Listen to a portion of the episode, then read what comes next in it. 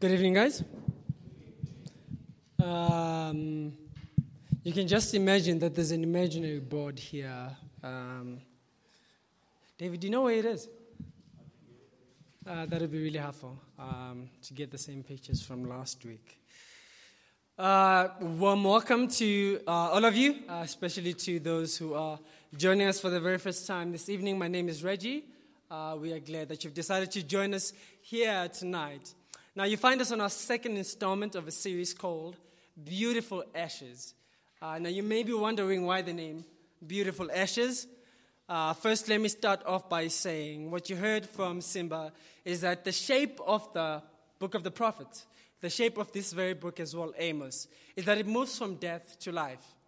God actually tells his people he's going to take them through death before he brings them into life, or he, before he brings life to them. And one of the phrases that I used last week is that in Amos chapter 8, Amos talks about them moving from bitterness.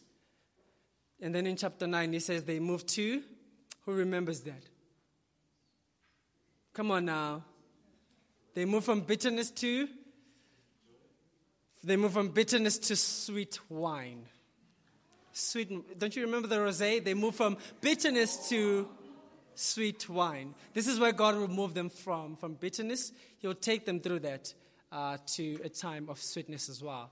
And this very phrase is actually taken from Isaiah, where Isaiah says God will take his people from ashes to beauty, or he will bring out beauty from ashes. Hence the title of this series, uh, Beautiful Ashes.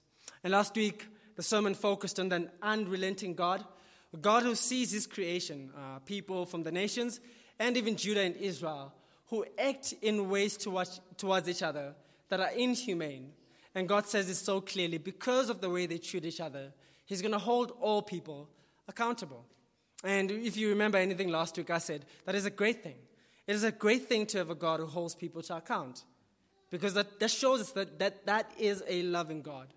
I said last week, God judges because He loves. He loves His creation, which is why he would not let it spiral into chaos. Today's sermon is Listen. Uh, that's the title of the sermon. I'm sure you would have guessed from the very questions we did as well. But now let me pray for us and then I'll read the passage.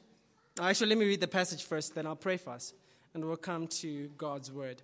If you can have Amos before you, Amos chapter 3 and 4, and I will read for us. Listen to the reading of God's word. Hear this that the Lord has spoken against you, O people of Israel, against the whole family that I brought up out of the land of Egypt. You only have I known of all the families of the earth, therefore I will punish you for all your iniquities. Do two walk together unless they have agreed? Does a lion roar in the forest when he has no prey? Does a young lion cry out from his den if he has taken nothing? Does a bird fall in a snare on the earth when there is no trap for it? Does a snare spring up from the ground when it has taken nothing? There's a trumpet blown in a city, and the people are not afraid. Does disaster come to the city unless the Lord has done it? For the Lord does, for the Lord God does nothing without revealing his secret to his servants, the prophets. The lion has roared who will not fear. The Lord God has spoken. Who can but prophesy?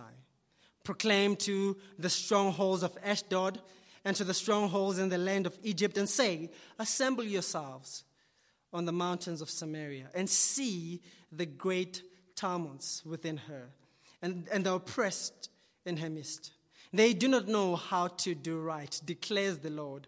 Those who store up violence and robbery in their strongholds. Therefore, thus says the Lord God an adversary shall surround the land and bring, bring down your defenses from you, and your strongholds shall be plundered. Thus says the Lord, as the shepherd rescues from the mouth of the lion, from the mouth of the lion two legs or a piece of an ear, so shall the Lord of Israel, who dwell, so shall the people of Israel who dwell in Samaria be rescued with the corner of a couch and part of a bed. Hear and testify against the house of Jacob, declares the Lord, the God of hosts. that on that day I will punish Israel for her transgressions. I will punish the altars of Bethel, and the horns of the altars shall be cut off and fall to the ground. I will strike the winter houses along with the summer houses, and the houses of ivory shall perish, and the great houses shall come to an end. Chapter 4.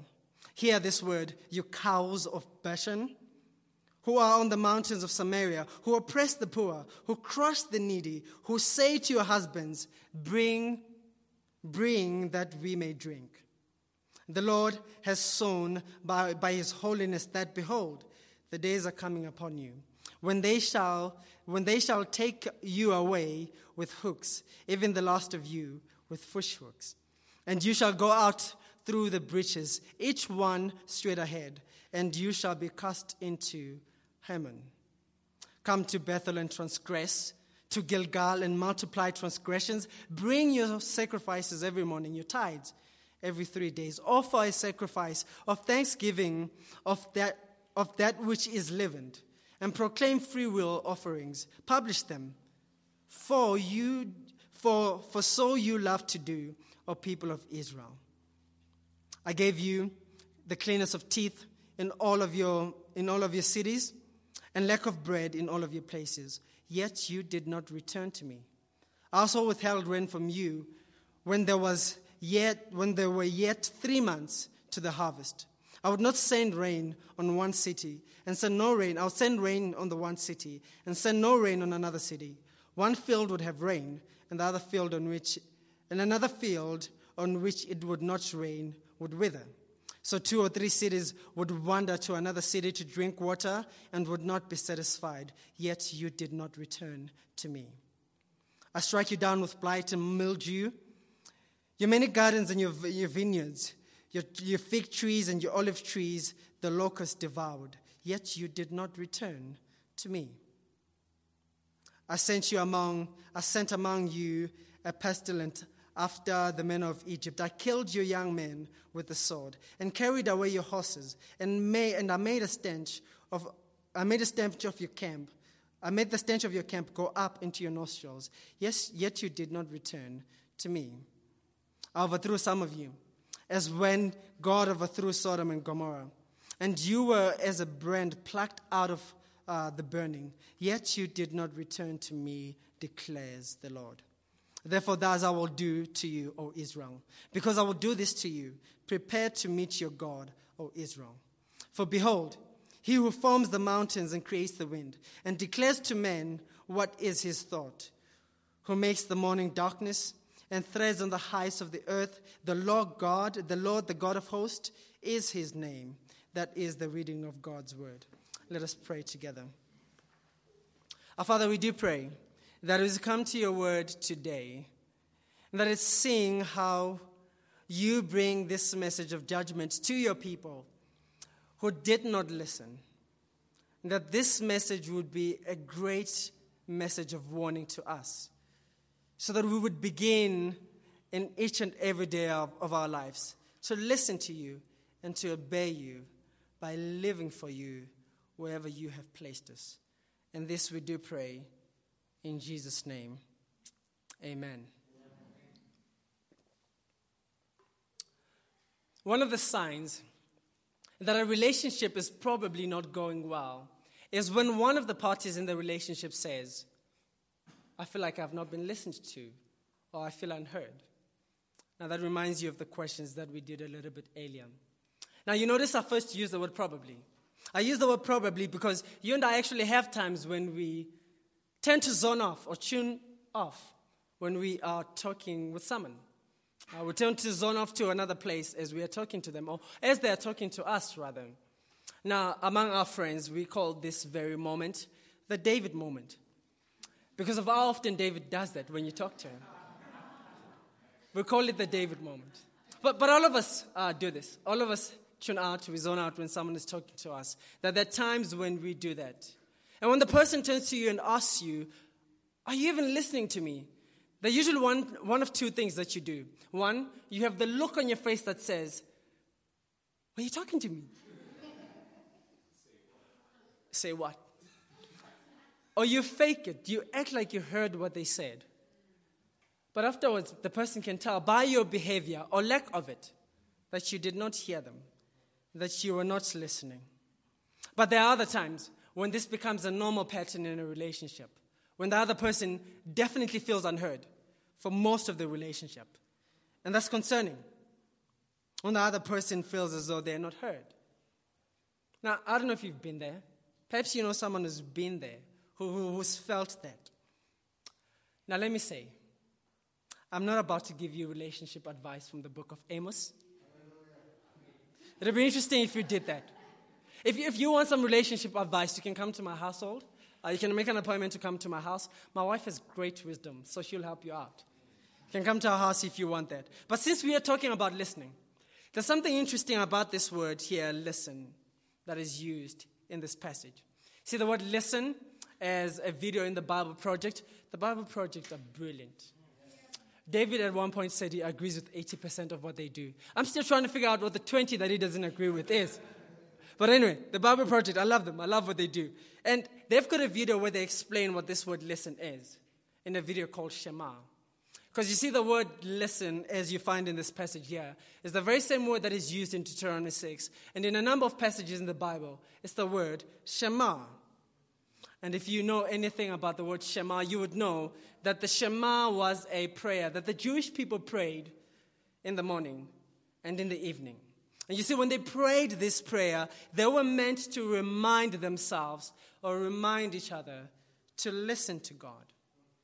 They were meant to do that, to remind themselves to listen to God. Listen to the words from this prayer, which is the centerpiece of actually Moses' last speech as he speaks to the Israelites before they go down into the promised land. Deuteronomy 6 reads as follows Hear, or listen, or Shema, O Israel, the Lord God, the Lord our God, the Lord is one. And as for you, you shall love the Lord your God with all your heart, with all your soul, and with all your strength.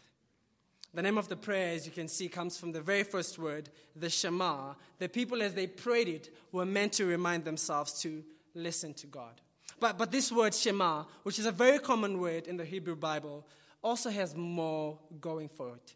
There's a lot more that we can say about this word. It has a lot more than just hearing sound waves coming into your ear. See, the word could also mean pay attention to. Pay attention to what is being said. Pay attention to God. Or respond to what you are hearing. And actually, when you read uh, Exodus 19, verse 5, which we will come back to a little bit later, you realize there that that's what God is saying to the people. But let me just backtrack before. When the people in the Psalms pray to God and say to God, Listen to us, God, what they're asking for God to do is not simply hear them, they're asking God to do something. They're asking God to act. And in Exodus 19, verse 5, you see a very similar thing. That as God says to his people, if you shema me, if you listen to me, if you listen to my voice and keep my covenant, then you will be my treasured possession. What he's calling them to do there is not just to hear, but to do something. They are meant to keep his word. And so, very often, you would see in Bible translations that the word Shema that you find in Exodus 19 is often translated as obey. In Exodus 19, you'll find this word being used twice to say, listen closely, or indeed listen. Obey what God is saying. So I hope you can see already that this word, Shema, has more than to do with just hearing or having sound waves going into your ear. It means you should carry out whatever the other person has said. You should do something. And as we come to this passage, we will see something of that. But before that, Although the Israelites prayed this prayer each morning, they woke up and said to themselves, We should listen to God. If you read their, their, story all throughout the Old Testament, you would realize that they did not. They did not listen to God, they did not obey Him, they did not carry out His words. And so God sends a number of prophets, especially at this time. Prophets who, interestingly, uh, use very similar words to the word Shema, or the idea of listening. Let me just give you a few prophets that come right after Amos. There's a prophet called Isaiah, and a prophet called Ezekiel and Jeremiah. Actually, let me say them in order Isaiah, Jeremiah, then Ezekiel. These three prophets all use the very same kind of phrase to explain the Israelites and the kind of lives that they lived. They say, these people, actually, let me change that. This is what Jeremiah and Ezekiel say. These senseless, foolish people have ears, but they do not listen. They do not hear. They have ears, but they do not listen. And then a little bit later, you will see some other prophets, like Amos now, that they take this very same phrase from Deuteronomy and use it differently to show the people a different kind of message that God is bringing. See, in Jeremiah 17 and Jeremiah 22, Jeremiah says to the people in the southern kingdom, he says, Hear, O kings, officials, and people of Judah. And straight after that, he doesn't tell them of how they should love God, but he tells them of a message of judgment. He tells them of a warning that has come. They use the very same kind of phrasing, but to tell them now of a different message, a message of judgment. And if you would notice with me, if you page to Amos, you would notice that at the beginning of chapter 3, this is the very same phrase that you find. Hear, O people of Israel. Listen, O people of Israel. Chapter 4, very same thing, but it says, Listen, you cows of Bashan. Chapter 5, Listen, O house of Israel. Very same phrase, but this time it's used in the two chapters 3 and 4 to bring a different kind of message. So God is saying to his people, his people who are his family, he's saying to them, they have not listened to him, they have not lived as he has called them to. They have showed no fear for him. And even when he has sent them warnings, when they've not been listening to him, they have not returned. He's saying to his family, You have no fear of me. And even when I gave you warnings, you decide not to return to me. Now, I hope you can realize if you look down on your notes, those are three points for today family, fear, and return. Family, fear, and return. Let's go to our very first point, which is family. And I'll read the passage in the way that I just explained it to us. Family, we'll look at verse 1 and 2 as you see in your notes there.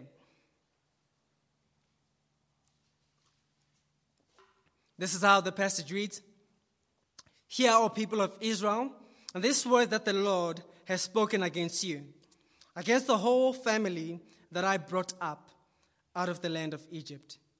You only have I known of all the families of the earth, therefore I will punish you for all your iniquities.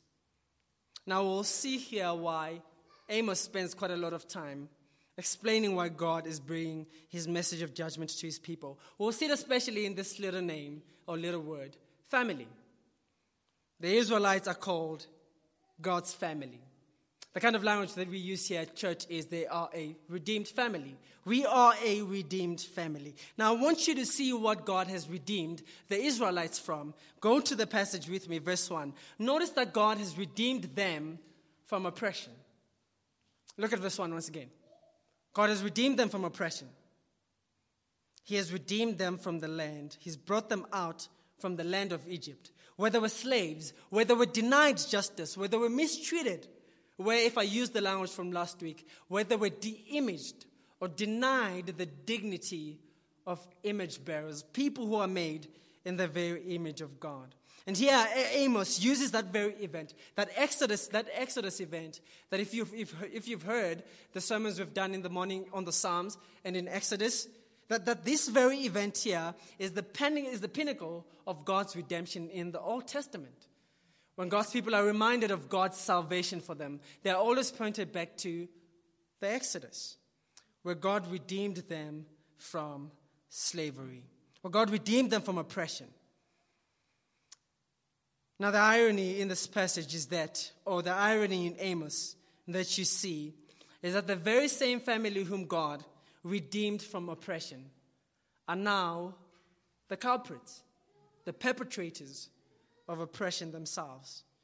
They've oppressed the needy and the poor, as we said last week. And you know what else, what else they've done? They've told the Nazarites. The Nazarites are people who took a vow to follow God by not eating certain kinds of food or drinking certain kind of things. They told them, here, drink wine.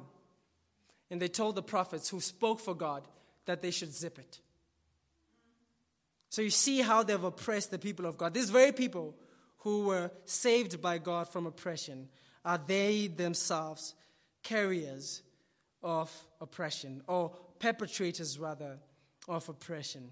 In verse 2, look at Amos reminding them yet again uh, about them being a redeemed family. Him elaborating on that. Listen to what he says there in verse 2. You only have I known of all the families of the earth. This is what God says. You only have I known of all the families of the earth. God is not saying there he's, not, he's only known the Israelites, uh, that he has no knowledge of other people. I mean, we know that. We saw it last week when we looked at chapter 1 and 2 that God knows what happens in the nations. He knows the crimes that they do, and we know that God will hold them to account. So when he says, I've known you, he must not be talking about that. So what is he saying? Well, other translations put, put it this way You only have I chosen of all the families of the earth. You only have I set apart, have I set aside of all the families of the earth. Now, I think you and I know a lot about setting aside or setting apart something. Think about Krispy Kreme. Now, I love Krispy Kreme. They have these donuts. Um, if you get the green or the red, the green, if you get, is it the tasty treat and what's the other one? It's the tasty treat and a different one. But the red one is the indulgent. But anyway, with those boxes, you buy the box of three, you always find one donut. you always find one donut that is unique. I mean, the other two will look a little bit uh, different, but this one, which is often in the middle, that is very unique, that is set apart, that is different. And you can see it as you look at it. God chooses these people, He sets them apart as that donut. Okay, let's try a different illustration. let's try a different translation or illustration. A man decides there's a, a lady that he likes. And eventually he decides, I want to marry this woman. As he stands on the altar, he has set her aside, only her, to be his for the rest of his life. So she has a unique position in his life. He has set her aside. Okay, let, us try another illustration. Since we're using the language of family in this passage, actually, let me, let me just say a few things. There are a few people who do a shotgun technique, and, and I wonder how they're setting people apart. But anyway.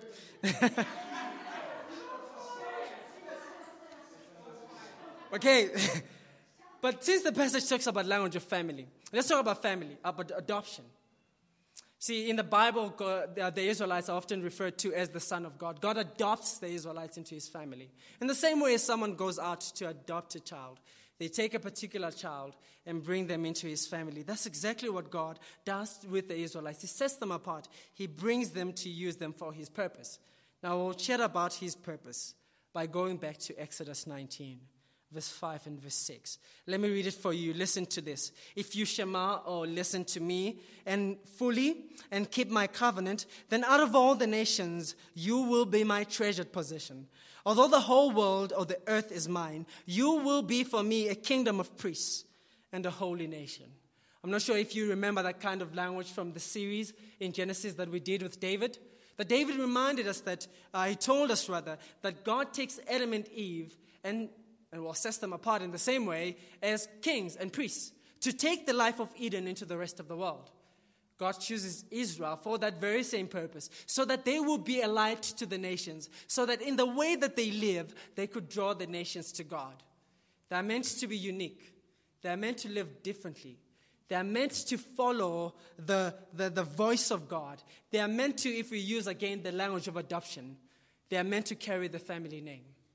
They're meant to live in the way that God has called them out to, uh, to live. They're meant to stick out. But as you read through chapter 1 and 2, as you read through the history of the Israelites, you realize that they don't stick out, that they actually like the nations.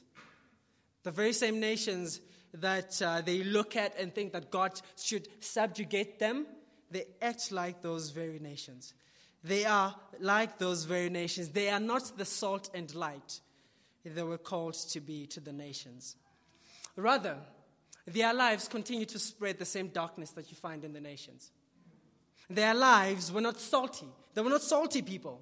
And by that, I don't mean they were mean people. No, no, they were not salty people in the sense that they did not preserve or bring the flavor of God's values to the people around them.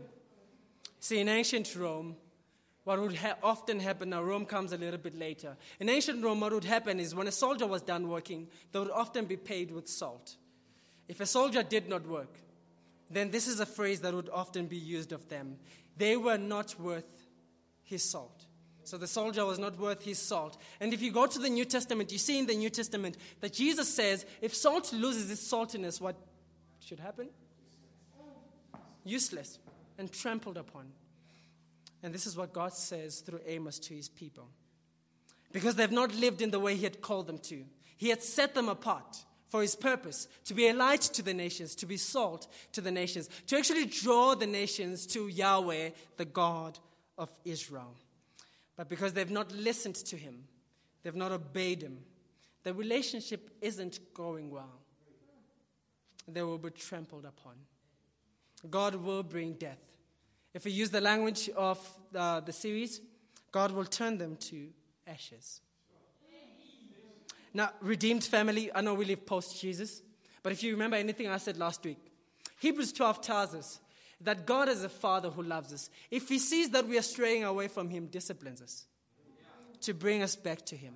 So here's my question Are you salt and light where God has placed you? Are we salt and light as a church in this neighborhood that God has placed us? That's the first point. God has made us his family, his redeemed family, so that we could be servants on mission. Are we servants on mission to the world? Our second point is fear. And for the second point, which will be uh, the longest, we'll look at uh, chapter 3, verse 3 to chapter 4, verse 5, as you see there in front of you. See, in chapter 1, verse 2, I'll start there as we talk about the second point fear.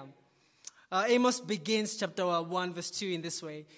And he said, The Lord rose from Zion and utters his voice from Jerusalem.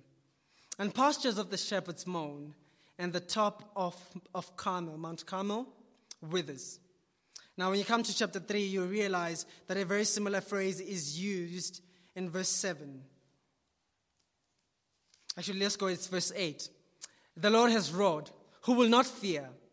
The Lord has spoken. Who can but prophesy? Now, when it speaks of, the, of God, or, the, or God is, uh, is portrayed as the lion here, as he's portrayed as a lion who roars, we, we, we are not meant to think of that very great song that became a national anthem in South Africa, Lion of Judah. How you do me? Now, my, my sutra isn't that great, but I know how you do me means let the lion roar. I mean, we sang those, that song with joy, great joy, but that's not the kind of roaring that you see here. The kind of roaring that you see here makes shepherds moan makes Mount Carmel wither. It makes Amos, who stands before God, fear. Fear in the sense that he trembles and is in awe and worships God. I mean, I don't know if you've seen videos. Probably have on YouTube videos of a lion chasing a car.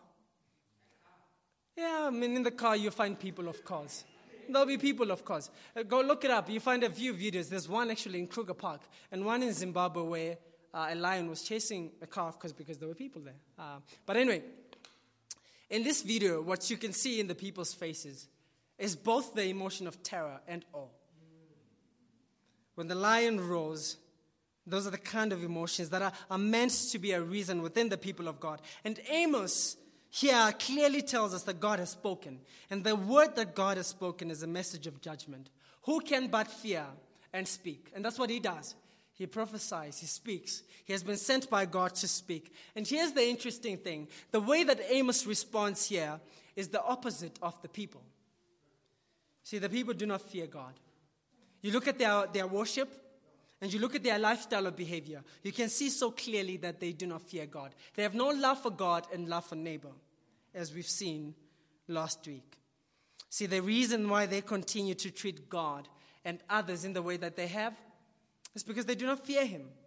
They do not fear God. They do not tremble before him or stand in awe or revere him. And Amos here will show them that this is the reason why God is bringing judgment to his redeemed family.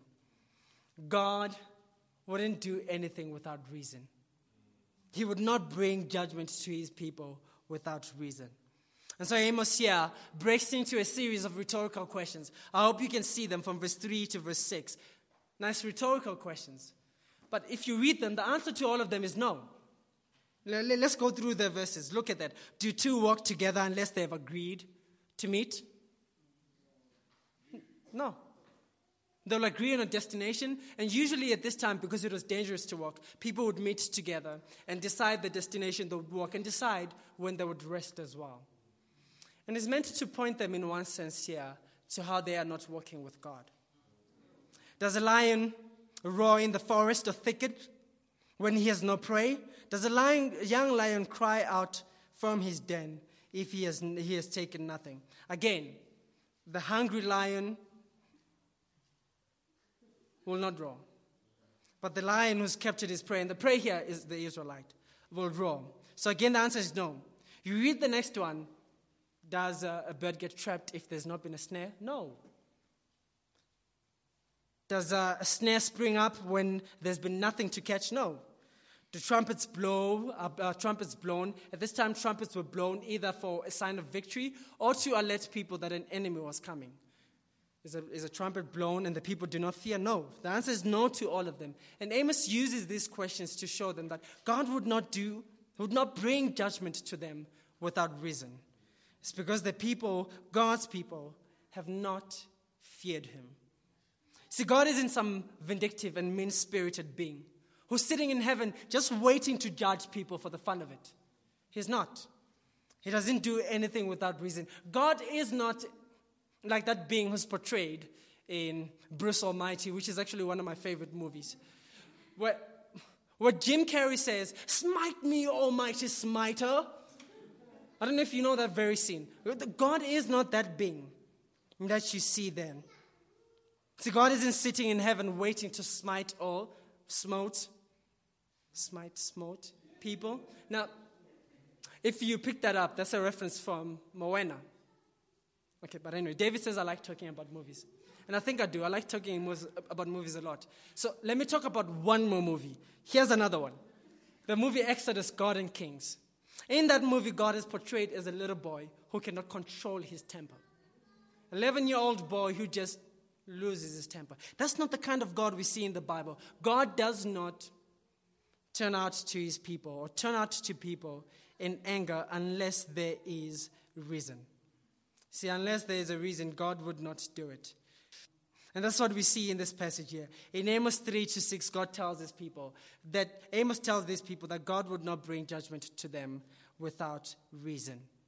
Now, here's the interesting thing as you continue reading Amos continues to rub salt onto a wound. He tells them in verse 9 and 10 that God will actually bring their fiercest enemies. Ashdod is the Philistines. And when it says the land of Egypt, these are two of their fiercest enemies. If I had the board here, I would show you. Egypt is a little bit lower, and Philistine as well is just a little bit lower than Judah. God will bring these two enemies that they've had battle with for a while. And you know what God will do? He will come to bring them to the mountains of Samaria so that they could see how his people cannot tell their left to their right hand, how his people do not know the right thing to do. See, what happens here is the opposite of what the Israelites were meant to do. They were meant to be salt and light to the nations. But God calls the nations to come and see their darkness, their unrighteousness, and their wickedness. That's what God calls the nations to come here to see. And so, as the nations watch this, as they watch the judgment of God, even in the exile, there will be no doubt that God is just in what he has done in turning his people to ashes. Notice chapter 3, verse 11 that God will bring nations to plunder them. God will bring an adversary to plunder them. And here is a picture of the exile. But in verse 12, we'll see even if God decides to rescue them, it will be like a shepherd who rescues a sheep that has been torn apart by the lion or by a jackal, and there's only two legs left. This, this gives you a bit of a picture of, of what happens a bit later. It gives you a picture that out of his whole family, God brings out the remnant. See, to bring beauty, God destroys his people, makes them ashes, to bring beauty from a few. And that's what he does. He brings a remnant who returns from exile. We did a book in, uh, in Haggai a few years ago uh, to look at that very thing. So I'd encourage you to go look at that. See, the Israelites, were clear that they did not want to listen to the message from Amos. They did not want to listen from, from the message from Amos for two reasons. One, they thought things were going well. They thought their worship was going well, and they thought things financially or economically were going well because they were prospering. So they thought, I mean, we're comfortable. So it, might be, it must be that God is blessing us. It must be that things are going well with us and God. But Amos says to them, God isn't happy with your worship or prosperity because in both of them, you show that you do not fear him. Let me give you a picture of their worship as we come to verse 12 onwards, verse 13 onwards, rather. See, their worship, you can see in their worship that they do not listen. I'll take you 200 years back before this. 200 years back before, this is when the kingdom was still united. God told, uh, raised up a man called Jeroboam. And this man called Jeroboam, God raised up to take the 10 tribes to the north, to form a new nation, Israel, where the two tribes got left uh, in Judah. And you guys remember what I said last week. It is because of David and Solomon's sin and Rehoboam's foolishness that he continued bringing taxes upon the people when he was told not to. And so God divides the kingdom and raises up this man called Jeroboam. And Jeroboam is actually not just endorsed by the people, but he's endorsed by God. God says he will bless him. God says he will bless the work, his work. Despite the kingdom still being in Judah, God will bless Jeroboam. But one of the things Jeroboam does is, is it's strange. See, see, so what Jeroboam does is, because he realizes that whenever people would travel to the south, the south is where Jerusalem was, where the people worshipped God. He realized that if people traveled to the south quite a lot, what would happen is, is they might change their allegiance from him to the king in the south. So, what he decides to do is to erect two, some people say three, places of worship. What you see in the passage is Bethel and Gilgal. Some say there's another place called Dan where he erects places of worship so that the people would not have to go far so that they would not have to travel all the way to Jerusalem to worship. They can stay here. But his motive is impure. His motive is not because he doesn't want the people to travel, it's because of political power. He wants to keep political power. And so he gets these two places Gilgal, a very special place. The Israelites cross the Red Sea, and after they've crossed the Red Sea, they get to a place, this place called Gilgal, and God tells them there they should make an altar an altar to praise him, to thank him for what he had done for them. Bethel. Don't know if you, any of you remember the story around Bethel about a man who wrestles with God. Jacob, who says to God, I will not let you go until you bless me. And after he calls that place house of God. So he comes up with two places where he thinks, oh man, these, these make sense. You can see God's power in these places and God's redemption. It makes sense to build something in Gilgal and something in Bethel so that the people would not travel to the south. But what he does in, in 1 Kings 12 is shocking. He, he builds up two golden calves one for Bethel and one for Gilgal. And as you're sitting there, you're thinking, you're thinking to yourself, as you read through the passage, you're probably smacking your head and thinking, come on, Come on, I'm sure you know that this story does not end well. have you heard of Aaron? Haven't you heard of Aaron? I'm sure you've heard of Aaron. You've heard about his story. Surely you know this does not end well. But that's what he does. Moreover, he builds temples or altars for pagan gods, a pagan god called Baal. This is what he does. This is the guy God promised he would bless. And now he has become, or he became, a stain and a stench in the history of the northern kingdom, such that he was regarded as one of their worst kings, as bad as Manasseh, who comes a little bit later, but in the southern kingdom. And now, in our passage in Amos, the guy who's king now is Jeroboam II, and he's said to be like the, the old one. They're part of the same WhatsApp group. Now, I'm glad a lot of people have not left WhatsApp. Same Telegram group doesn't work signal group. They're part of the same WhatsApp group. They are the same. They're not so different. And the people of God there who worship God aren't so different either. They are like their leaders, their king themselves. See, they want to worship God on their own terms. They do not fear Him. They want to decide when and how to worship God. And so God says, I will come and destroy your altars. Now, with prosperity, The reign of Jeroboam II is actually considered to be one of the most successful economically in the northern kingdom. Notice in the passage that we are told about summer and winter houses. Nice houses, ivory. these guys have nice houses. They've got a beach house, a house in Sandton. They're doing well economically. And so when they hear the, the message from Amos, it seems strange that he would tell them of that when they are doing so well. They can drink whatever they want in terms of quality and quantity. And notice that Amos says God isn't pleased with their prosperity. Notice the kind of language he uses. Chapter 4, verse 1. Hear this, you cows of Bashan, who are on the mountains of Samaria, who oppress the poor, who crush the needy, who say to your husbands or lords, Bring that we may drink. So it seems that the woman here told their husbands, who would have been either army leaders or people who had authority in Israel, Go and oppress the poor more so that we can drink. Go and oppress the poor more so that we may drink. So, in one sense, they grazed or fed on the poor as a cow feeds on grass. They chewed them. Go on and mistreat the poor so that we may be benefactors of it. So, although when you come to the passage, you realize they're not perpetrators of injustice, they're actually benefactors of injustice and cheerleaders of it as well. And God holds them just as accountable as everyone else here. We should make us to think about the kind of language when we use about people who benefit from injustice. Something to think about. And in the next verses, God then mocks these people.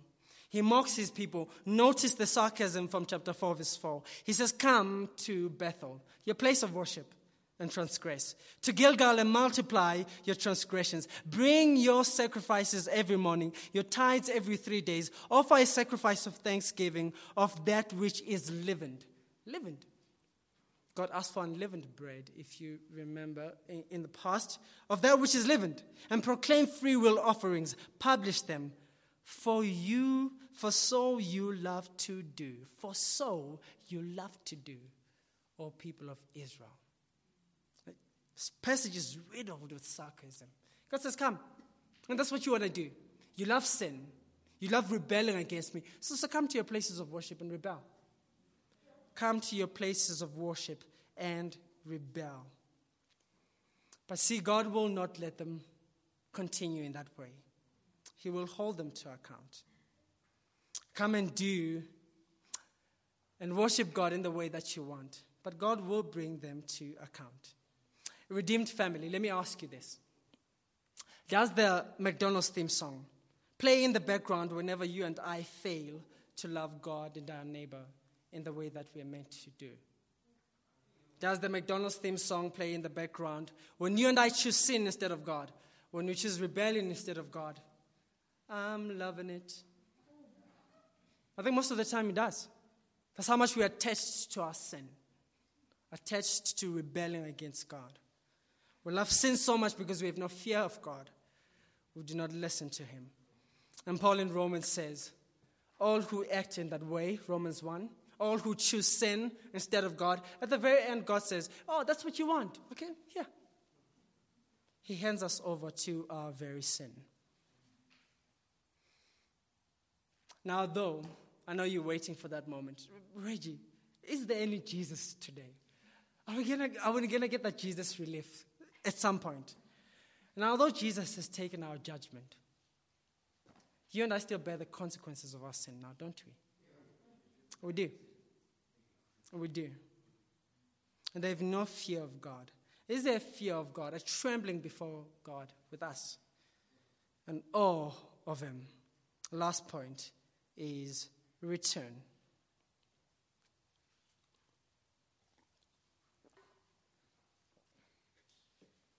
And for return, we will look at verse 6 to verse, verse 13, the end of the chapter there. Now, I'm sure as you look at that very word, return, you can find it in the passage. I'm sure you can see it. You can see that there's a repeated phrase there. And here's the repeated phrase, verse 6. Yes, you did not return to me. Verse 8. Yes, you did not return to me. Verse 9, yet you did not return to me. Verse 10, same thing. Verse 11, same thing. I think we get the point. The people of God did not return to him. The Israelites did not return to him. And even after God sent warnings to them, he sent them warnings of his impending judgment so that they would return to him. But they did not listen because they did not fear him. Now, notice the kind of warnings God sent. Verse 6 God sent them famine. When you see cleanness of teeth and lack of bread, it's talking about famine. Verse 7 God sent or withheld, rather, rain for three months before the harvest. He sent a drought. Did not listen to him. The droughts actually affected them as well, such that people from one or two cities went somewhere else to find water and were not satisfied, but they did not return.